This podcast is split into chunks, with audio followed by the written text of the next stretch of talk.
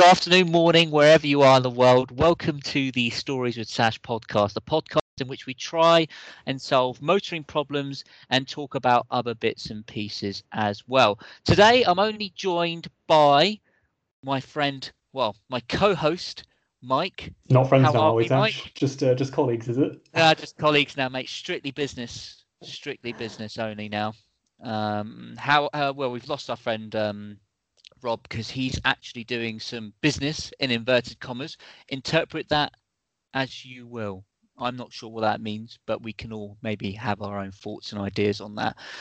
Um, but anyway, how are you, Mike? It's been a little while because you went on last week. Uh, Rob was on last week, so it's been a couple of weeks since I've spoken to you properly. So, um, how's it going? I've been good. Yeah, I, I was, uh, I was very busy, and so I wasn't on previously. Um, but now I'm, I'm, I'm less busy. So yeah, it's been, it's been, been okay. Yeah, good, good, good. What's um? Well, tell us what have you been up to then? Anything um exciting, car related, maybe DIY related? You know, t- tell us every- tell us everything. Well, I had a little trip down to Cornwall this weekend in, in, uh, in my car. Just took it out for a little spin. While I was down there, uh, I had a drive of a Jag XK, which was an, an event, I suppose. It was, yeah, definitely quite interesting to drive that. It was a bit different than what I thought it was going to be. So that was a, I think it was a 2011 Jag XK. So it's got the uh, the five liter V8, 400 Yes. horsepower. Uh huh. So this is this is um because I've seen this because this is the it's a convertible, isn't it? Yeah, it is. Yeah, Yeah, convertible X. So it's not an XKR, it's an XK. yeah, five, but the later five liter one. Nice car. I do actually quite like them, and you can actually pick them up now for very reasonably, uh, reasonable prices. Actually, particularly the slightly earlier ones because they came out in like 2006. That short shape, yeah, so yeah. were around for a while. So, um, oh, nice. So, um, go on then. The viewers want to hear, or the listeners, should I say, how was it? It was not how I thought it was going to be. I'll, I'll put it that way. I don't know if it was. Obviously, it's not my car, so I haven't gone out and bought a Jag, which meant that I was being quite uh, delicate with it. So I took it out for maybe an hour and a half or so, and it was also absolutely chucking it down. So I had 400 horsepower, rear-wheel drive in a car that is, like you said, they're, they're reasonably priced for what they are, but they are still exceedingly out of my price range. Mm, and I was just yeah driving it on um on third party insurance. So if I'd have binned that, I'd have been liable for the cost of the entire car. You know, you're, you're gently going around every corner, and also because I was down in Cornwall, it, there's no you know there's no motorways down there. You can't really boot it anywhere. It's all back lanes. So you're right in the middle of autumn, wet leaves everywhere, chucking it down with rain in this car that's not yours with way too much power. It was yeah, it was it was good, but it was um yeah, I couldn't really, I guess, use the full extent of the vehicle. hmm hmm So you mentioned, I mean, so you, not how you're expecting. Was this because of the circumstances in which you drove it, or was the car didn't drive the way you thought it would? Oh no, the car drove exactly how I thought it would be. It was proper cruisy, you know, a real Grand Tourer, Mhm. just automatic. As soon as you even touch the throttle, you're just away, gone. Yeah. No, no looking back. But um, yeah, just because of the conditions, it was just really, really like conditions and where I was driving it was not what it was meant for. Had it have been dry and had it have been not in, you know, super tight, because when you say to people, you know, B lanes and all the rest of it, and small windy roads, everyone thinks, oh yeah, that's going to be great. These weren't your sort of nice to navigate windy roads. Yeah, These were yeah, like wing mirror to wing mirror Yeah. roads with the, the bushes banging it against it in the absolute chucking down rain. So it was just difficult. Yeah. I, I see. That's more sort of akin to sort of MX5 sort of territory as opposed to sort of V8 Jag territory. Yeah, because that's what everyone says that the MX5 is quite fun because you can just row through the gears and it's fine. Even if you put your foot down, there's not enough power there to really get yourself into too much trouble. hmm I probably only went fully on the throttle like twice, three times. But as soon as Yeah, you did it, just spin the tires. Like I was going completely Yeah. straight on a road, foot flat to the floor, tires spinning, regardless of what speed you're doing. It's just, yeah, Well, the question is though, after your drive of it, I know you may obviously didn't get to see the full extent of it, but would you consider buying one after driving it? Not just yet. Give it another, uh, say, 40 years, and I'll be interested in getting it. It was definitely. not, you can see why see. you know the, the clientele of that car is the clientele of that car. It's you get inside, it's ultra comfortable. Everything is, you know, fairly well premium compared to the things that I'm normally driving. Wood dashboard, all the rest of it. Really nice, but just not what I'm looking for. So, I, a question I have, and I think I remember when I sat in it, it was the because it's a 2011 car. You said, isn't it? So nearly I getting so, on for yeah. a, it's nearly getting on for a decade old, right? Was the sat nav on it lovely, pathetic? Didn't even Because use it. I I literally I didn't love- use it. I stuck my phone in. Yeah, no, honestly. So I drove a Jag, not an XK. I've driven a Jag XF of a similar era. I think it might have been 2009, 2010. the Mhm. three litre diesel one and lovely car like you just said comfortable very jag like but the sat nav on it i just got into it i was like what the hell is this this is just a- it's an absolute joke it's like a little i don't know it's like somebody drew it on an etch a sketch it's Oh just yeah, I- it'll be the exact same sat nav as this one. It was abysmal. yeah so Ah, But the yeah. thing is, though, right? It might be. Do you know what? I know how you were saying in the past few weeks that you know you're tempted by an E E46 M3, but for the price, you one of those early XKs for that sort of money. I don't want that. And this is what I was saying. It's just, yeah, I don't know. Well, I say I don't want that. An M3 in terms of the power and the all to the rear wheels, all the rest of it. You just get the same issues as you would in that. Yeah, true, true. Question is, final question I have about it is, would you have the convertible over the coupe, or would you have a coupe over the convertible? Well, this is a bit of a weird thing. Normally, well, I say normally, in, in the cars that we look at, the convertibles traditionally are cheaper. Everyone wants the hard tops. Yeah, Everyone yeah. wants the, the coupes. Not in these though. Pick up the coupes cheaper. So just because I'm stingy, I'd probably go for the coupe. fair enough fair enough I, I i i actually think i actually knew that actually to be fair i'd forgotten about it but i think like you say the convertibles of them are are nice because i have to say there are very few convertibles i think in this world that if you and I, look, you know we might get some complaints on this but i'm going to say it anyway. I think there's very few convertibles in this planet that if you drive it and you're a bloke right you do get some questions asked about you. But i'm fully i'm fully aware and i'm going to put my hands up when i had an mx5 and i am planning on getting another one at some point people are going to question if i'm a hairdresser or you know i you know get engaged with different things. But i think there are some there are some exceptions to that rule and i think one of them is something like a big jag convertible i think if you're a bloke and you're driving a big jag convertible i think that's quite yeah i think it suits quite well i don't think um, I don't think many questions would be asked to that. You might disagree with me, but I don't know. I I, I think um, Which is every every time you raise that point about convertibles and who can drive them and who can't, I just drive whatever you want to drive, mate. oh no, it's just, just my Everyone, you know, pokes a little bit of fun at MX5 and says they're a hairdresser's car, but just yeah, nah. Drive drive whatever you want to drive.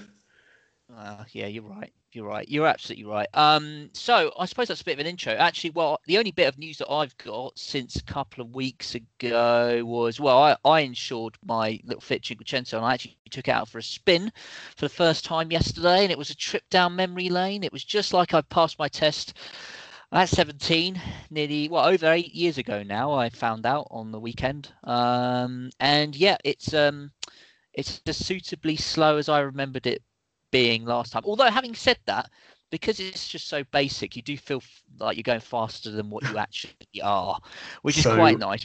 I said I was probably flat down on the throttle maybe a handful of times the entire time I was driving that car. How many times were you foot flat to the floor in your Fiat?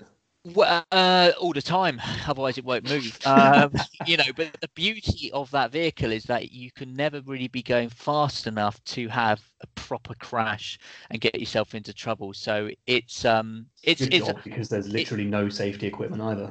Yes, that's true. There is no, but I tell you, actually, uh, there's another lie. I actually have got another bit of news. So over the past two weeks, I've been home um, two weeks in a row, actually, uh, just to for various bits and pieces. And I actually drove, and I discussed this last week um, on the podcast. Actually, um, Rob's old car, the VW Bora, and I drove my mum's Toyota Yaris, right? Now I want to talk about the Yaris first, and I know I know people are going to probably switch off at this point, but it's a 1.3, 2004, so it's about 15 years old, 16 years old, um, automatic, right? Which I know is, you know, we don't like automatic, but I'll tell you what, that is a nippy little car. Like I absolutely love driving it, and I was like, do you know what? Because it's more powerful than my Fiat, so it actually felt like not that you could get yourself into trouble into it, but you know, it was actually really good around the bends. Suspension doesn't worry about, and the fact that it was automatic.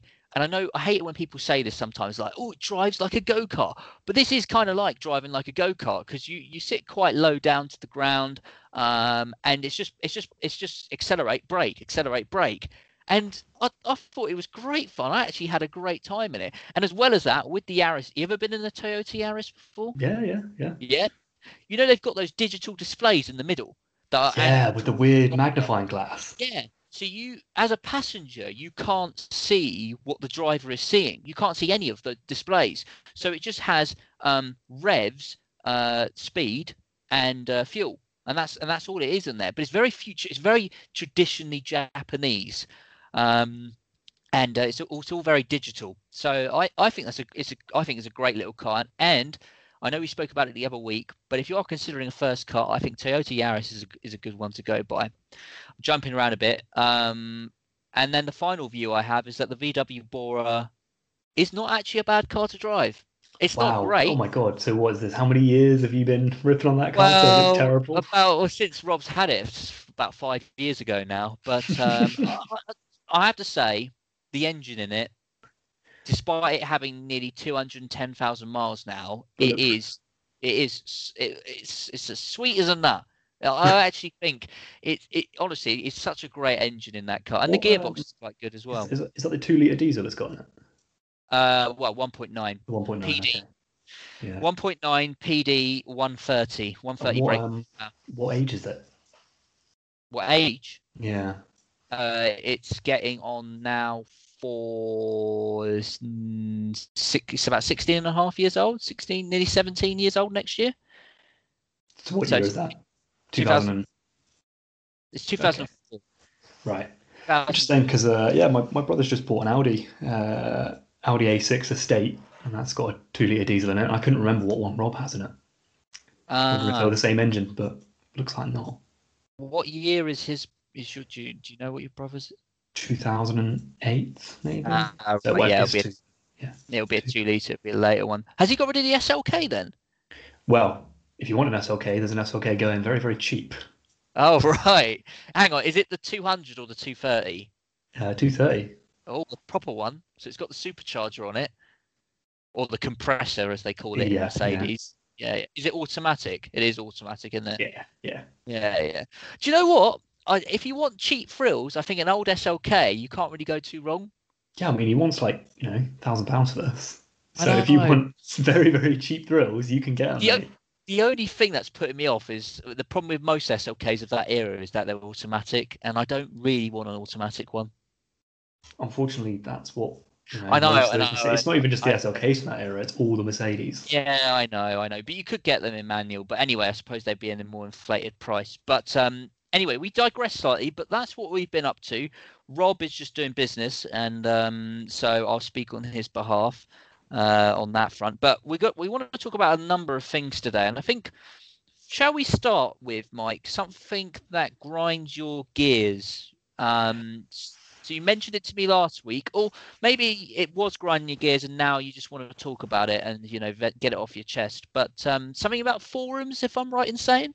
Yeah, I mean, this is a very, very niche point, but I've seen it on a number of forums for a number of different cars when you're looking these things up. Now, I own a 330 Ci, for those of you who don't know. Mm-hmm. And that is considered to be the baby M3 of the era. It, it's not an M3 in any way, shape, or form. Right. Yeah. It's called the car that you get if you can't afford an M3, which is exactly why I own it. Mm-hmm. But I have looked, you know, as you do with any car you have, you think, what could I do to this to make it better? So you mm-hmm. look on the forums and you see what's going on, and sort of the first first thought that popped into my head is, I wonder, I wonder how easy it is to turbocharge these. Just just out of curiosity, it's going to cost. I knew off the bat it would cost thousands of pounds and would be a stupid idea. It's not going to happen. but I'd be interested to see just how easy it was or how difficult it was. So you go on the forums and you type in these things in, and every single thread says the same thing. They're just like, just buy an M3, just buy an M3, just buy an M3. Mm. What? Why are you wasting your time and money with this? Just buy an M3. They don't Mm. ever give anything constructive. It's always just, why are you bothering? Buy an M3. And I was like, right, fine, that's a fair enough point because I found out they were worth you know thousands of pounds and whole load of issues to get a turbocharger to work. And then recently, I decided to look up and see how easy it was to put in performance cans and just get you know a little bit of extra power, just or maybe even just change the driving style. Go on the forums, same thing again. Why are you wasting your money? Just buy an M3. Like people don't, and the same thing. Like they'd be talking underneath saying, "Why are you chasing numbers? Just buy an M3. If you want big numbers, just buy the M3." And you're like, but Mm. people don't. You're missing the point. Like people sometimes want to do things to their cars, do things to their engines to make it their own.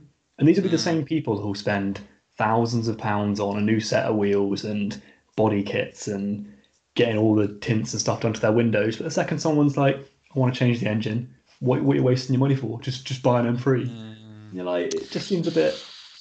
I, I, I, I get both your points on this one, and I think it entirely depends on the car you're speaking on. So, in your example, right, E46 3 Series, right, 330 Ci, comparing it to the M3, ah, it's a difficult one. I, I, I do kind of see where the forums are coming from, though, like Yeah. entirely, because the amount, the, the from a cost point of view, right, the amount of money that you would spend trying to get the performance near to, or maybe more, or may or around the same as an M3, you may as well have bought an M3 at that point. But if you're not trying to make the performance that of an M3, what, what what's an M3's sort of stats? Just look at the numbers. You've got Well, like, like, you know, 300 and something horsepower, whatever it is, and then Yeah. you've got all of the fancy suspension and all the rest of the kit that goes along with it. That's not necessarily what someone's trying to do with a 330. Trying to do something else, and it's not. It's not like I said. It's not just this car. I know mine is particularly bad for it because a lot of people buy that or the M3 and then try and make it an M3 Mhm. which just doesn't really work. But it happens with other cars as well. They're always just like, oh, why don't you just buy buy a car with a bigger engine or buy the other version of it? And you're just like, yeah. that's not It's, really it's what they're going for.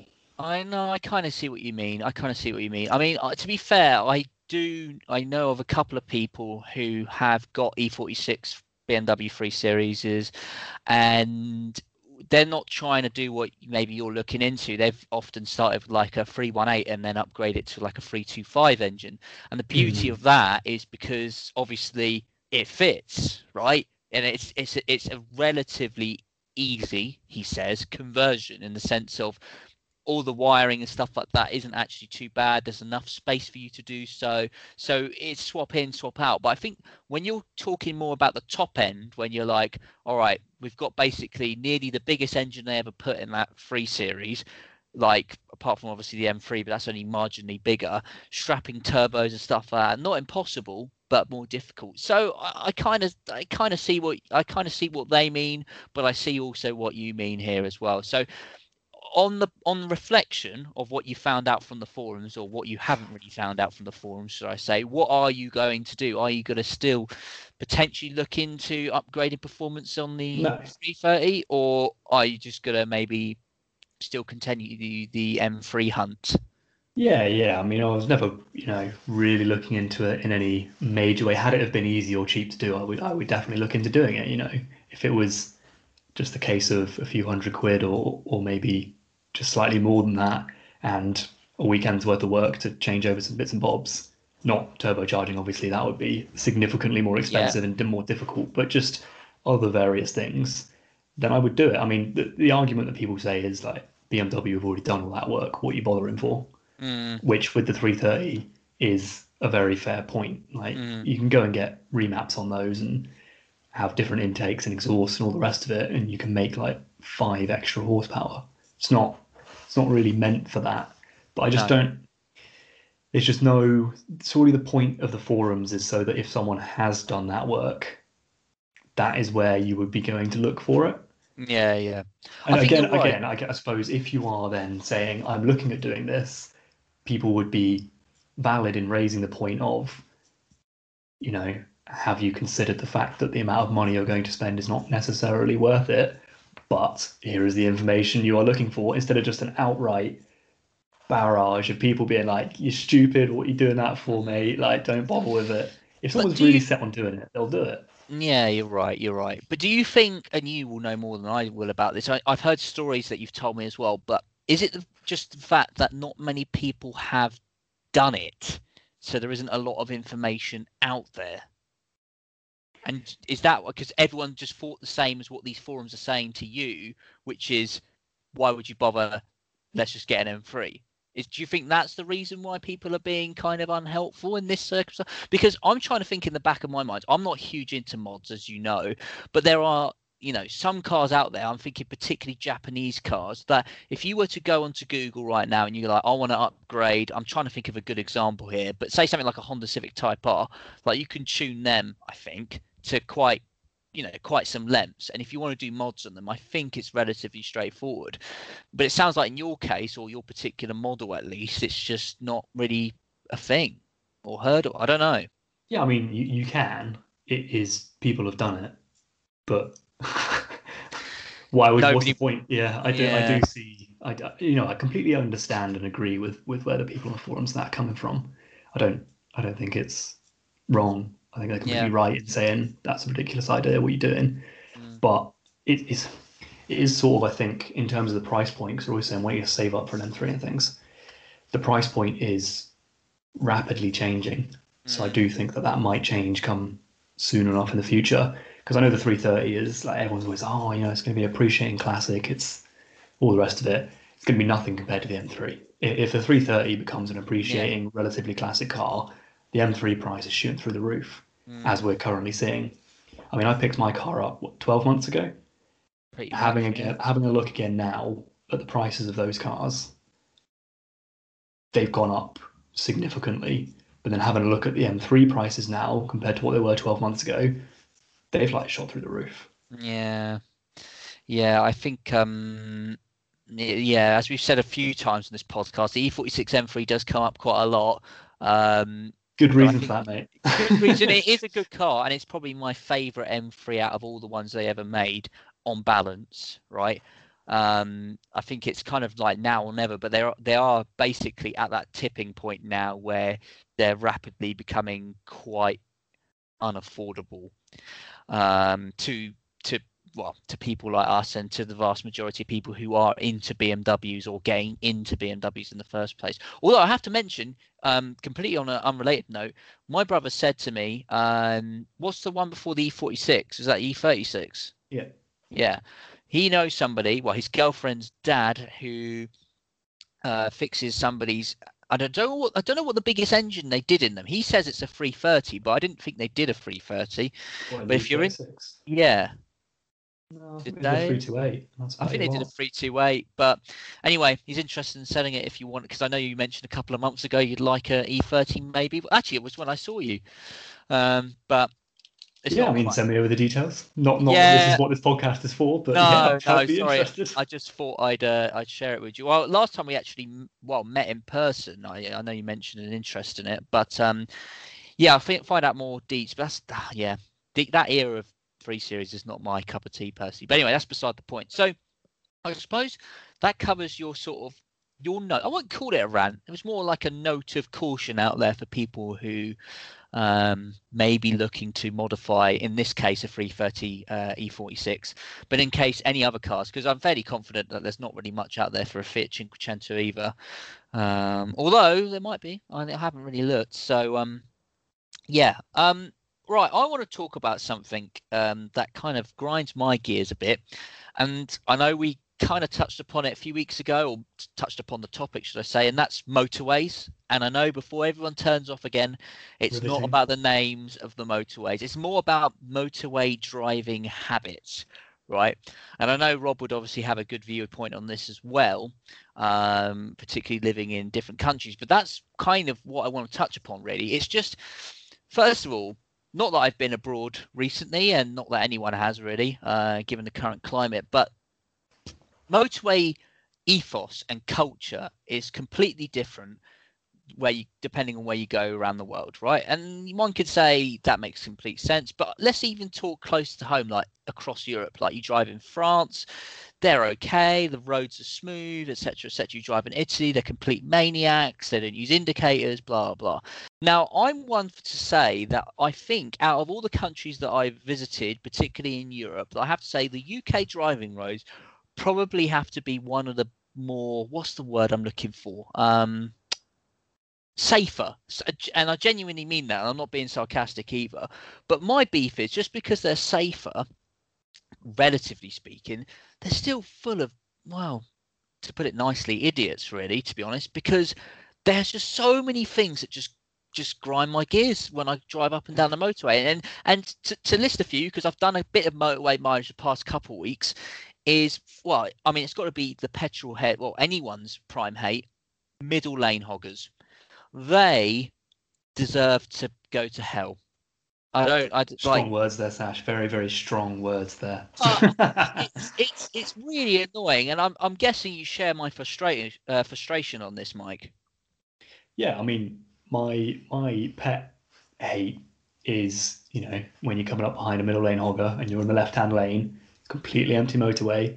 So I'm right, I'll go all the way around them to the outside lane, all the way back in, because you're going faster than them. Then you pull back in to the left-hand lane, and then they speed up, and you're just yeah. like, you, like you might be sat there on cruise control, and you've just overtook them, still in cruise control, gone back into the left-hand lane, and then they take you, and then drop back again, do the same, and just keep doing that. I'm like, what? What are you doing? And anyway, these are all we, we live in a time now where all cars come with cruise control. All new cars pretty much come with cruise control. You're right. If you're sat on an empty motorway, get in the left hand lane, stick it at 70 miles an hour, and just go. Like, why? How is that so difficult? I, this is the thing, and, and you kind of already touched upon my next point is that I know a few people, um, and I see a lot of people on the motorway who just that's another problem. They can't keep a consistent speed, right? And now and they just like they slow down, they speed up, and blah blah blah. And I think that is the main cause of tailbacks on the motorway is people unnecessarily using their brakes. So they'll like speed up, then slow down, and then speed up and then slow down, and all that sort of tail light action is is doing the same sort of ricochet effect for everyone else behind them. So people are trying to, you know, stick to their lanes as you should do, or you should be going moving into the slow lane, but they just they just speed up and down, and it's just it's just absolutely ridiculous. But I think one thing that annoys me possibly even more than middle lane hoggers, or at least on par, is when people leave their indicators on on the motorway and just haven't done it. So I've seen it a few times now. Somebody stuck their indicator on to indicate to go into a faster lane and they don't. But I then slow down, thinking, "Oh, right, he wants to, he or she wants to move out," and then they don't. But then you so think you go wrong, Sash. You just floor it, just go past them. Then it's not your just, problem. you're right, though. It isn't my problem, and that's kind of what I do now with middle lane hoggers. Is that I do the whole, let's overtake them in the fast lane and then cut right across them. Well, not too close, ooh, but you know, very dangerous there, Sash. No, you just got to do it at a safe distance just to really show them this is where you could be, this is where you should be. But they just don't. They just don't get it, Mike. That's a problem. And the thing is, I've never been able to do that until fairly recently because I've never owned a car fast enough that can just overtake something quite comfortably. like you know, um, but now in the jet fighter, it's quite nice because literally I'm like, well, I'm bored now, and I just overtake them, and then it's just happy days then. But the problem is, is that sometimes they get the hint. I'd say on average, 10% of them get the hint, but the rest of them, the rest of the 90% don't get it. They just they just stay in the middle lane. And I just sometimes what I've done is like I've overtaken them, but I've I've stayed in their lane, so I've overtaken to go in the middle lane. And then what I do is just like put my indicators on like left to right, to just try and like, and I do this for people who leave their indicators on as well, to just sort of hopefully they'll get the hint why is that guy indicating like left and right furiously? And like, oh wait, because I need to go into the left or the right or whatever they need to be in. They just don't. It's just oh, I don't know. That's just There'll my be a, there'll be a, in an alternate universe. There'll be someone's uh, motoring podcast with a pet peeve that says they just hate it when people go in front of them, put their indicators on, and they just don't go in the right direction. You know? Well, uh, it's just it's just uh, uh, it's mainly for people who've forgotten their indicators on, and I just kind of think they get the hint. I mean, I've seen people drive on the motorway before with hazards on, but not because they're breaking down or not because they want to stop. It's because somehow they've pressed the hazard button, and it's usually on all the occasions I've seen it, the person, the car they've been driving is a Rover 75. Like those are the prime ones for leaving their hazards on. I, I'd say. It might just have really quiet indicators. I mean, I can't remember what the Rover 75's indicator noise is like, but you know, I don't know. It's just because it's driven by like you know hundred year old people who just can't hear anything, and it's the indicators are actually quite loud, but they just can't hear them. Bless them. I don't know. I I, I just I just think it's ridiculous. sweeping and- generalizations there, as per well, usual. let's fa- let's face it. Most people who drive a Rover 75, you have to be of that age to be honest. I honest. test drove one. I nearly bought one. Yeah, I know. I'm, I kind of gutted you didn't because I actually quite like them, but it's just the people that drive them I'm not a big fan of. Not them personally, but you know what I mean. um, but um, yeah. So motorways, ah, just there's just so many things, and I'm not even going to go into it now. But it's just like they just deserve. They just need to be. They just need to be more controlled. I think if you like, I know the police are very busy nowadays, but there is technically a law now that says if you drive more than a mile in your middle lane hogging, liable to the to an offence. But it never get done because that would rely on you know police cars following middle lane hoggers, and then the police is under under force as it is, and you know they haven't got time to deal with that anyway. Um, so I'm not sure what the solution is. Be better. I know, but how do we make Everyone should just be better. Well, I don't know. Mm, this is true. Maybe. Well, act- actually, this kind of well it doesn't link on at all to a topic because it's just sprung into my head. But um, we want to have a word with um a leading um YouTube channel uh, that's automotive, and that's um one of my favourites, Car Throttle. So we've got a theory actually about Car Throttle, haven't we? Do we? Well, I think so. We've got a theory that they might be listening to this podcast. And then going back in time and making videos three months ago based on Well- the same things that we're talking about now. Don't you think it's uncanny though? Just But how yeah, it, it's like, like like for instance, the Land Rover thing.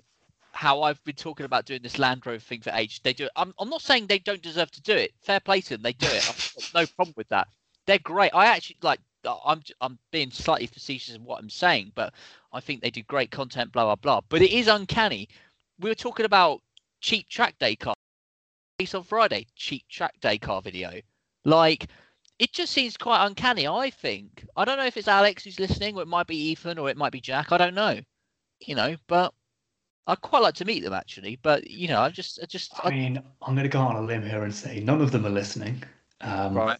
It's probably quite a big coincidence because I feel like they probably record those videos some months in advance. Hmm. You say that though. I mean, I don't know. Did you watch the track day one? I did, yeah, it was really good. Yeah, yeah. It was a a great video. Really liked it. And I think you're right in saying that they they definitely bought the car a few couple of months ago because the weather you can tell was just a lot nicer. But they definitely did the track day thing pretty recently, I think, because you can just mm. tell that it's just dark. I don't know. I could be wrong. because it was part of the challenge. They bought the car and then drove it to the track day within like a 24 hour period. Oh yeah, they did, didn't they? Yeah, that was the whole point. Oh right. So I think they just did it like back in the summer.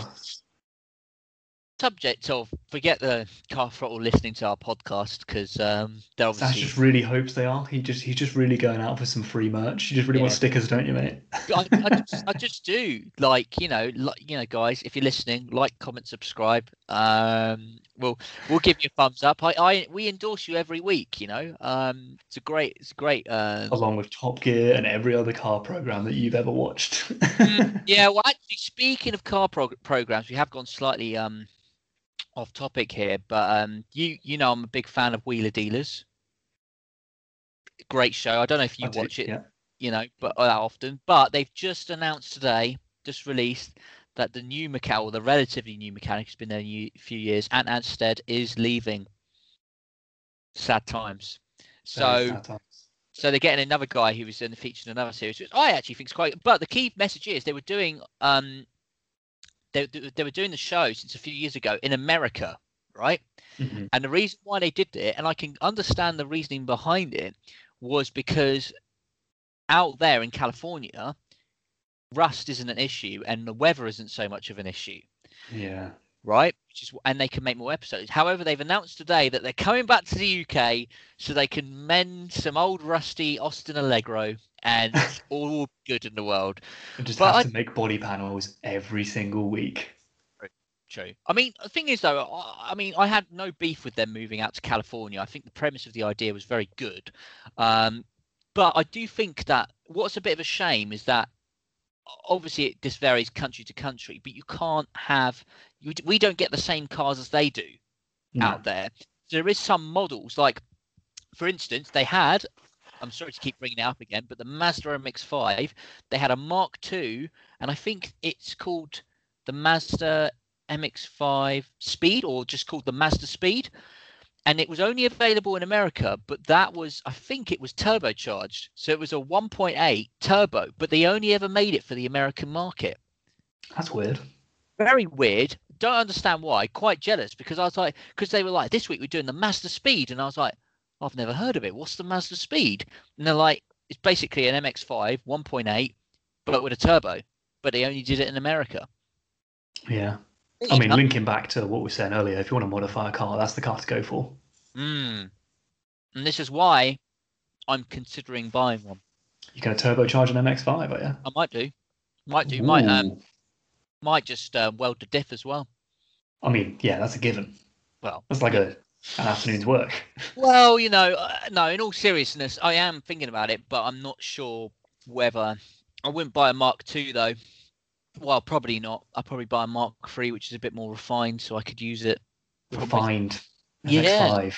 Yeah, they are. They're good cars, mate. Yeah, Yeah, yeah, they're good, great cars. Six-speed manual, refinement to the max. But um, yeah. So sorry, we digress. Um, I suppose it, again, it kind of relates to my latest endeavours of um, sorry, trawling through the classify um, ads is I want to talk about um, write-offs, right? Um, and specifically, uh, I've noticed this quite recently because I've been looking. Is that you come across an ad and you and you sort of set yourself a price range for a car, and you're thinking, right, for that money, I can get this sort of year, for this sort of uh, you know mileage, and that's kind of the accepted price range, right? But then all of a sudden, you sometimes see these cars, same car, sorry, that is just say four, five years newer in some cases, with similar sort of miles, if not lower, for the same sort of price. And you think, well, why is this? And I've read these ads on a few occasions now, and you get to the bottom, and it says, please note that this was a category S or category N write off, right? hmm Now, I can't. The write-off rules have changed over the past few years, and I'm not well well acquainted with them. But I think Category S is one of the lightest damage ones you can get now. No. No, is it not? Category, N basically stand. Well, I'm not entirely sure if this is what they actually stand for, but as a rule of thumb, the N stands for non-structural, the S stands for structural. Oh, really? So? N N is like bodywork damage and stuff that's uh, just cosmetic and things like that. With S is structural damage. It's it's it's the equivalent to the old Cat C and Cat D, was it? Yeah, that's 'cause that's how I remember it. Um, I'm just going to double check that because I'm I'm curious now. It's not like um um. But the question I have is, would you, or this is a topic point for all of us really, but would you buy a write-off? Depends what you want it for. I mean, I, absolutely, yeah. If you're looking for a car and you really, really, really want to drive that car and you really want to own it, and you're not getting it for the money purposes, it's always worth looking into. If you're prepared that there may be some issues with it that you might have to deal with. As with any Mm. car, to be honest, that's just all second-hand cars. Hmm. hmm.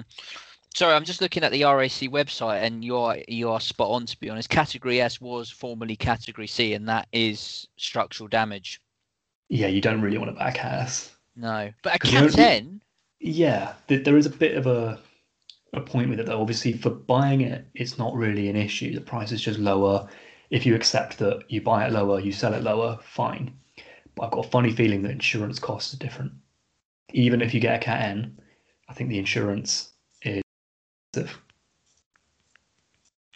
That is a very good point. Because don't they previously been written you? off. They do. Yeah, Yeah, They do ask you, has this car ever been written off in an accident? they do. Yeah. Right. So I have a funny feeling it's more expensive to insure it, which doesn't really make sense. And I also, Well- I do think I can't, I can't remember if there's a way that you can get the write-off sort of tag removed from the vehicle if you like, you know, completely rebuild it and take it to like qualified mechanics who sign it all off and say, yeah, it's all good to go. I don't know if you can ever get it taken off. I'm not entirely sure. I don't think you can. And the Yeah, only reason why I know this is because what happened to Rob's car. Because Rob's car was a right, well, not not when he not when he bought it, but uh, in my hands it was not. I wasn't driving at the time, but it was written off by the insurance companies. But we decided to keep it, and it was a Category N now, so non-structural, just bumpers and you know crash bar behind or whatever. Now the only thing you could do is that car will always be a write-off and be registered as a write-off. But when you, if you decide to fix a car up, it doesn't matter whether you fix it or yourself or whether the insurance company does it. It then has to get re-MOT'd. So it doesn't Mhm. matter whether the MOT is due then. It just needs to get re-MOT'd after you fixed it up to just basically say is it roadworthy or not. Um, and I think that's all you can do. But I don't think you can ever remove the tag. No. I think that's the reason why they're cheaper. It's because they've almost like I don't know. It's just got this like stamp on it to say this once was in a crash, and people just I think inherently, and I'm not saying I'm not guilty of this either. Just think, oh, want to stay away from that. But I think the only reason why, I mean, I know it's the only reason why I kind of do that is because they, they are more difficult to sell, but they're only more difficult to sell because people know they're more difficult to sell.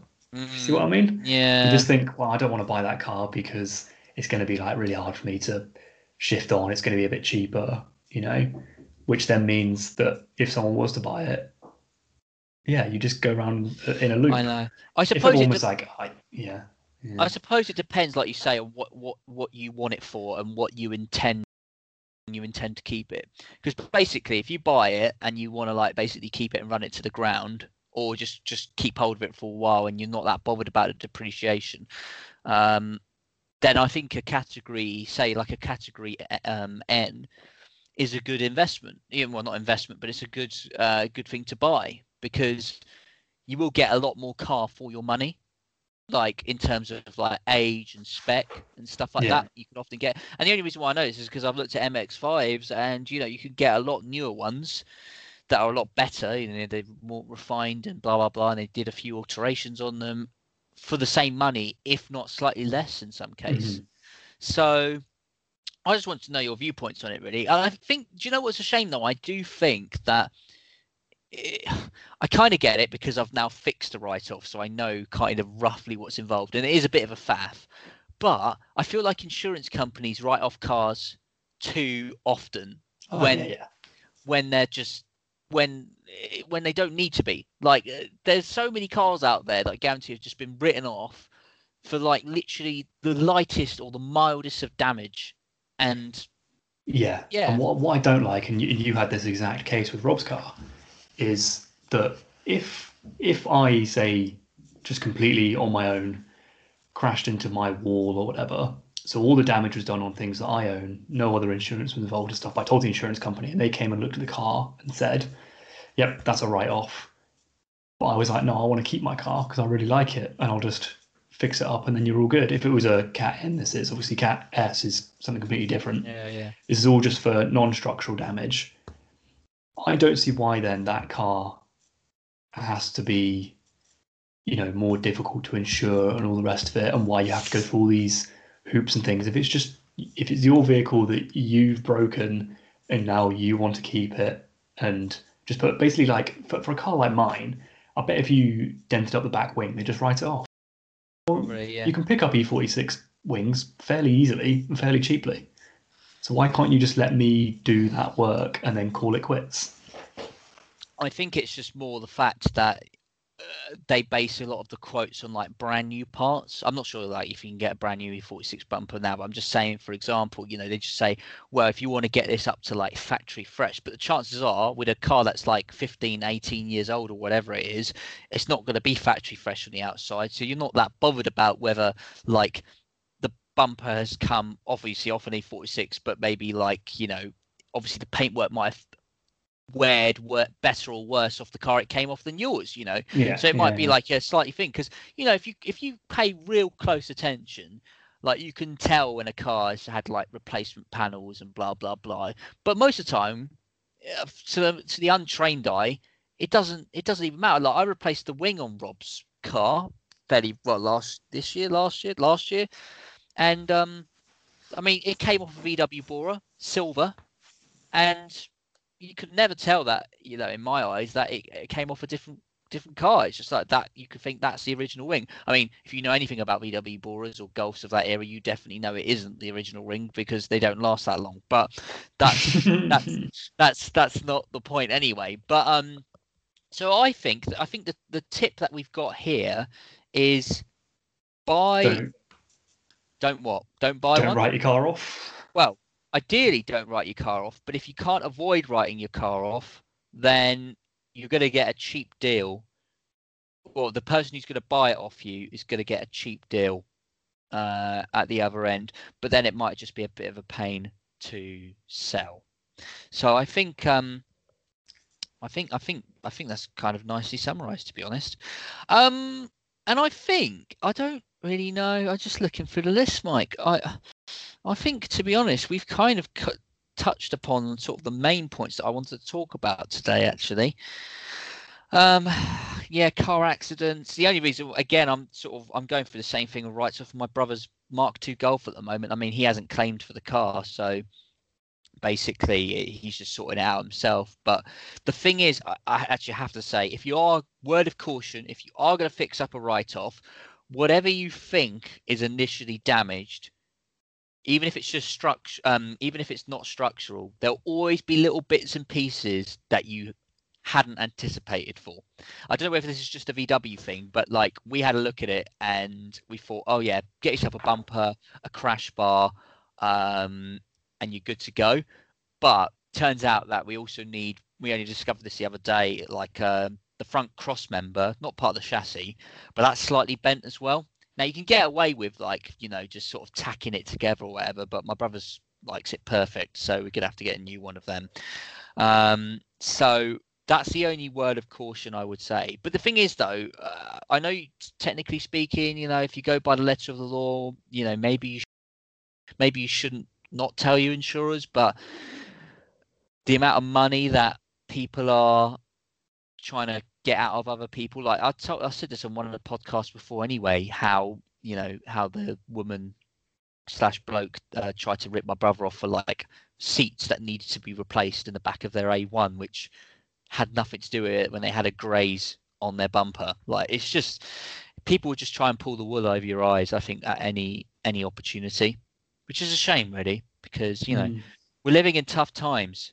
You know, um, so just be just be nice to everyone. Well, actually, I suppose. Um, I suppose on one final note, as some of you may or may not be aware, by the time this podcast goes out, um, we will be still fast approaching a an lockdown within England, and normally I think it's a good opportunity when we had the last lockdown into developing new skills. Um, and I think, you know, last time I helped build a shed, uh, did a few bits and pieces, and um, I wanted to know, Mike, will you be honing in on some skills this lockdown? Ooh, Well, that's a tough that's- question. That's, that's- coming that's- completely out of the blue. That is. Well, you know, I just thought of it. it. It's kind of not that motoring related to me. I mean, it can be motoring related, but I just thought, you know, to give people ideas listening to this podcast. So I've spoken to a lot of people, and I don't know what I'm going to do with myself, and I'm like, well, I do, but I'm Well, just yeah, curious. I mean, there's a, there's actually some stuff that I've been meaning to do on the car that I will now get around to doing. So there's a minor repair that I need to do on the seat bolsters. I'm probably going to replace the speakers, um, and it's just kind of stuff that I haven't got around to doing. Mm. perfect opportunity to. To be fair, Yeah. it's just a bit unfortunate now that the weather and, and the seasons and the daylight is slightly against us, unlike last time. So we haven't necessarily got as much time in the day per se. Um, well, actually, I uh, that's that's a good answer. To be fair, um, I'm actually hoping to do something that's not that car related. I'm going to try and learn how to cook properly. Um, during, and I've actually bought myself a cookbook. Um, and it's actually a new cookbook released by James May. It's called O Cook. Okay, yeah. and, um, and yeah, it, it's designed at the beginner, and uh, it's got 60 easy recipes. And shall I sort of? It's quite nicely categorized, Mike. You might be interested in this actually. I know we're wildly off topic here, but just for the viewers or the listeners, like it's got quite nicely. It's chaptered into different segments. So we've got brunch as the first chapter, then we've got pasta as chapter two, then we've got uh, they've got curries, um, pub grub, um, desserts as well, or spongy stuff. all, all of your favourites in there, mate. All of them. Well, do you know what I mean? I know you're you're uh, roast as well. Yeah, I mean you've you're a pretty good cook, especially when it comes to winging it. Um, you're pretty good at that, and you somehow manage to make it taste quite nice, um, even despite when you wing it. But I think what's the beauty of this book? Um, I'm really selling it now. Actually, is the fact that you know when you follow recipes. I don't know if you do you ever follow recipes or not really. Very, very rarely. Very Yeah. rarely. Does it annoy you when you follow a recipe and it goes, "Oh, can you like you know put 130 grams of like you know butter or whatever and blah," blah and you're like, "Well, I don't have weighing scales, so no, I don't know what that is." And I know as engineers we should be good at like, you know, estimating what stuff is, but I, I I'm I'm not good at that. And they always say, "And use this specific utensil which you don't have in your kitchen." You just got to start acquiring them, mate. I've got loads of them. Oh, I know, I know, I know. You're right. All right, but the beauty of this book is, is that it keeps things simple. Um, Just how you like it, mate. just how I like it. And I think, as well as that, um, what I may be doing, this could be news. I might be, as I mentioned a couple of weeks ago, be able to acquire a garage soon. So if that happens, um, I will ditch the cooking and um, spend some money on some Turbochargers and an yeah, MX5. yeah, yeah. I think I think that's that. Yeah, that, I think that sounds sounds about right. To be fair. Um. Right. Okay. Well, Mike, it's been a pleasure having you on uh, this week's podcast. Thank you very much for joining it. Hopefully, uh, we might be back on full form next week. I don't know. It depends if Rob's doing business. Um. But we just want to say, as well as that, these podcasts will still be going during the lockdown because if not, everyone's plans should be cancelled now. I hope yours are, Mike. I hope you're not partying anywhere. Yeah, partying as per usual. You know me. Not not that he does anyway. Um, but yeah, from us, thank you very much for listening, and I will dump um, the outro music right about now. And the beauty of this is I can just stop recording